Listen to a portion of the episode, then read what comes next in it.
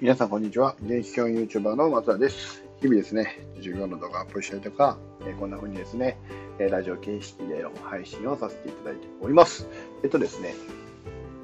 本日2本目なんですけど、まあ、今日のテーマね、えーやっぱり、うん、大人、ま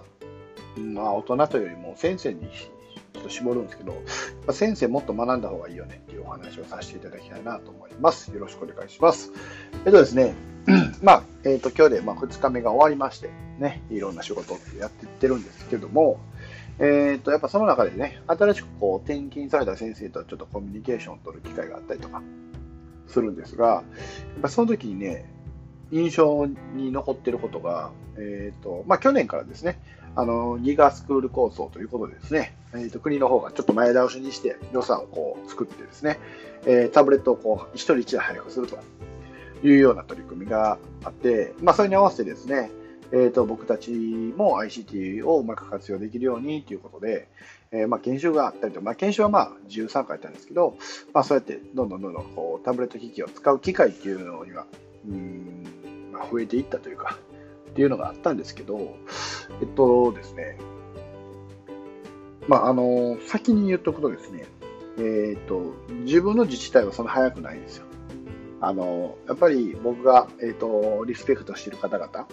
えー SNS でつながっている方々の投稿とか、えーやっぱそういう,、ね、そういう方々が登壇されている機会を見ていると、どんどんどんどんこう、ね、ICT をうまく活用して、授業にこう、ねえー還元しているというか、うん、そうやってタブレットをどう使っていくかっていうのをこう発表されているのを見て、ああ、僕自身もこんなんやりたいなと思いながらね、えーいてるので、僕自身も全然早い方ではないんですけど、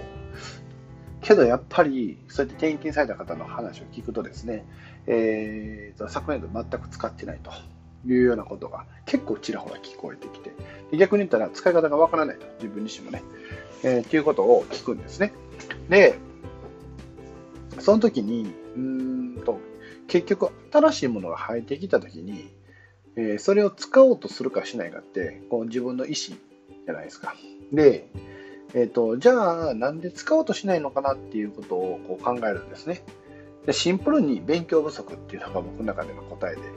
えっと、多分今の教育がずっと続いていけると思ってるというか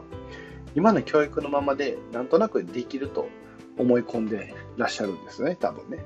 で別に努力してないとは僕も言わ言わないけどもう努力の方向性が変わりつつあるんだよっていうことはやっぱり勉強することで学ばないといけないかなと思ってて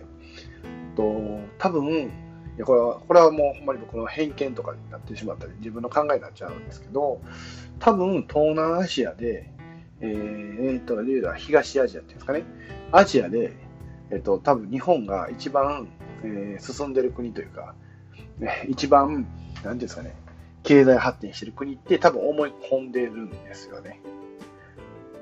だから、えっ、と、今の状態を教え続けても、こう、ナンバーワンだろうというような認識をされてる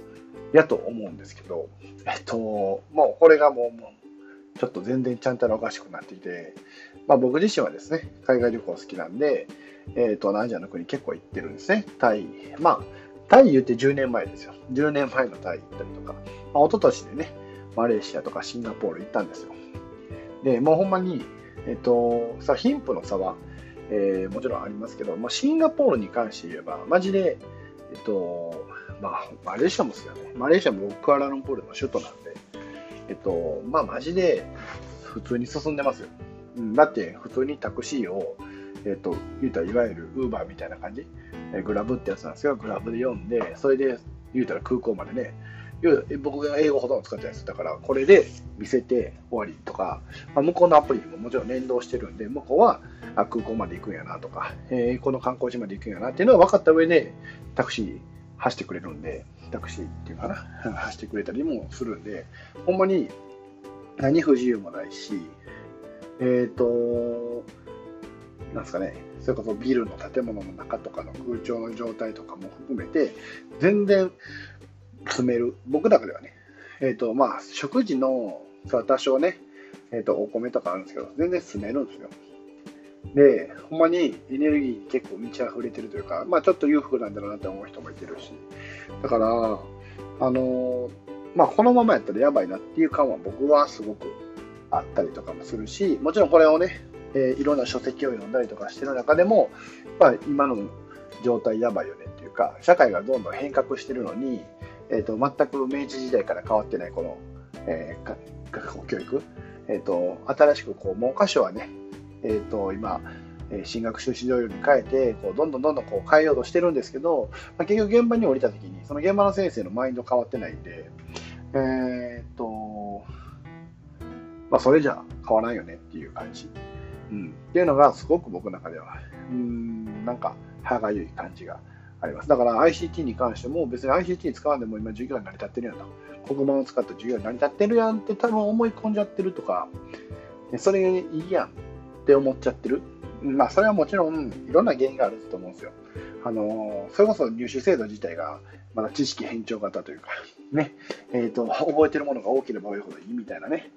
風潮しかないので、えー、とそれをじゃあどう活用するのっていうところまで落とし込めてない、えー、入試問題、まあ、そもそも入試がいるかどうかっていうのもそう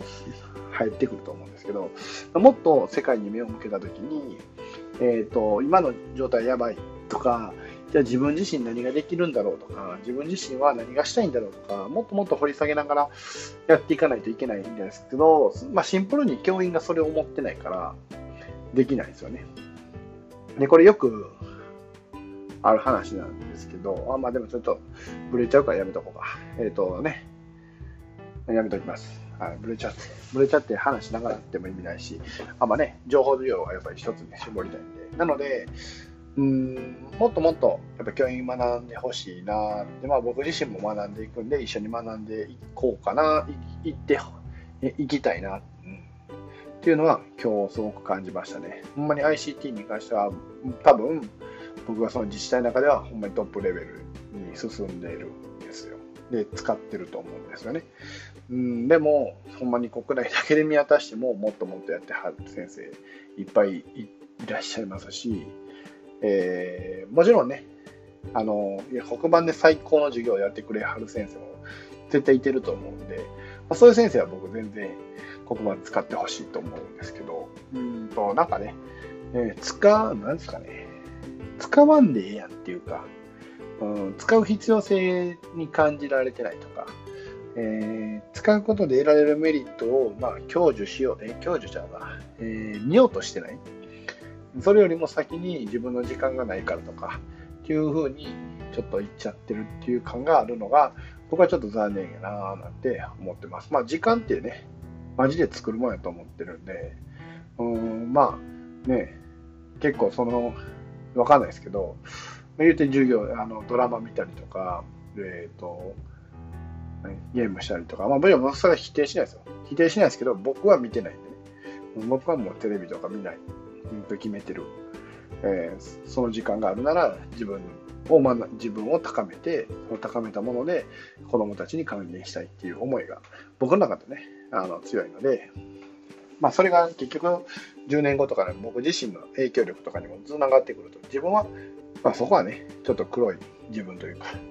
腹黒さもあるんですけど、うん、でもシンプルに還元することをでき続ける人が僕は大きく自分自身も大きくできていくし、えー、影響力も大きくできてそれこそ子供たちにいろんなものを返せる人になれると思ってるんで、うん、まあねそこはもう皆さんのそれぞれのマインドなんですけどやっぱり学ぶっていうのは大事だよなっていうのは本当に思います。うん、そうじゃないとねその学びなさいって言ってる人が学んでなかったらそれは学ばんでしょうっていうのは僕の中での本当にいつも思ってるし自分が学生時代も思ってたことなんでそんな感じですよね。はい、なんでちょっと努力の方向性というかそういうところはうんまあみんなでこうねうまいこと方向づけしていけれたらななんて思いました。ということで、ちょっと長くなっちゃったんですけど、はい、2本目の方終わりたいなと思いますね。で、次回はもう明日ですよね。明日はちょっと今発生しそうになったんで、先に予告しておくと、え、知らないと知っているという話をしていきたいなと思います。知らないと知っているね。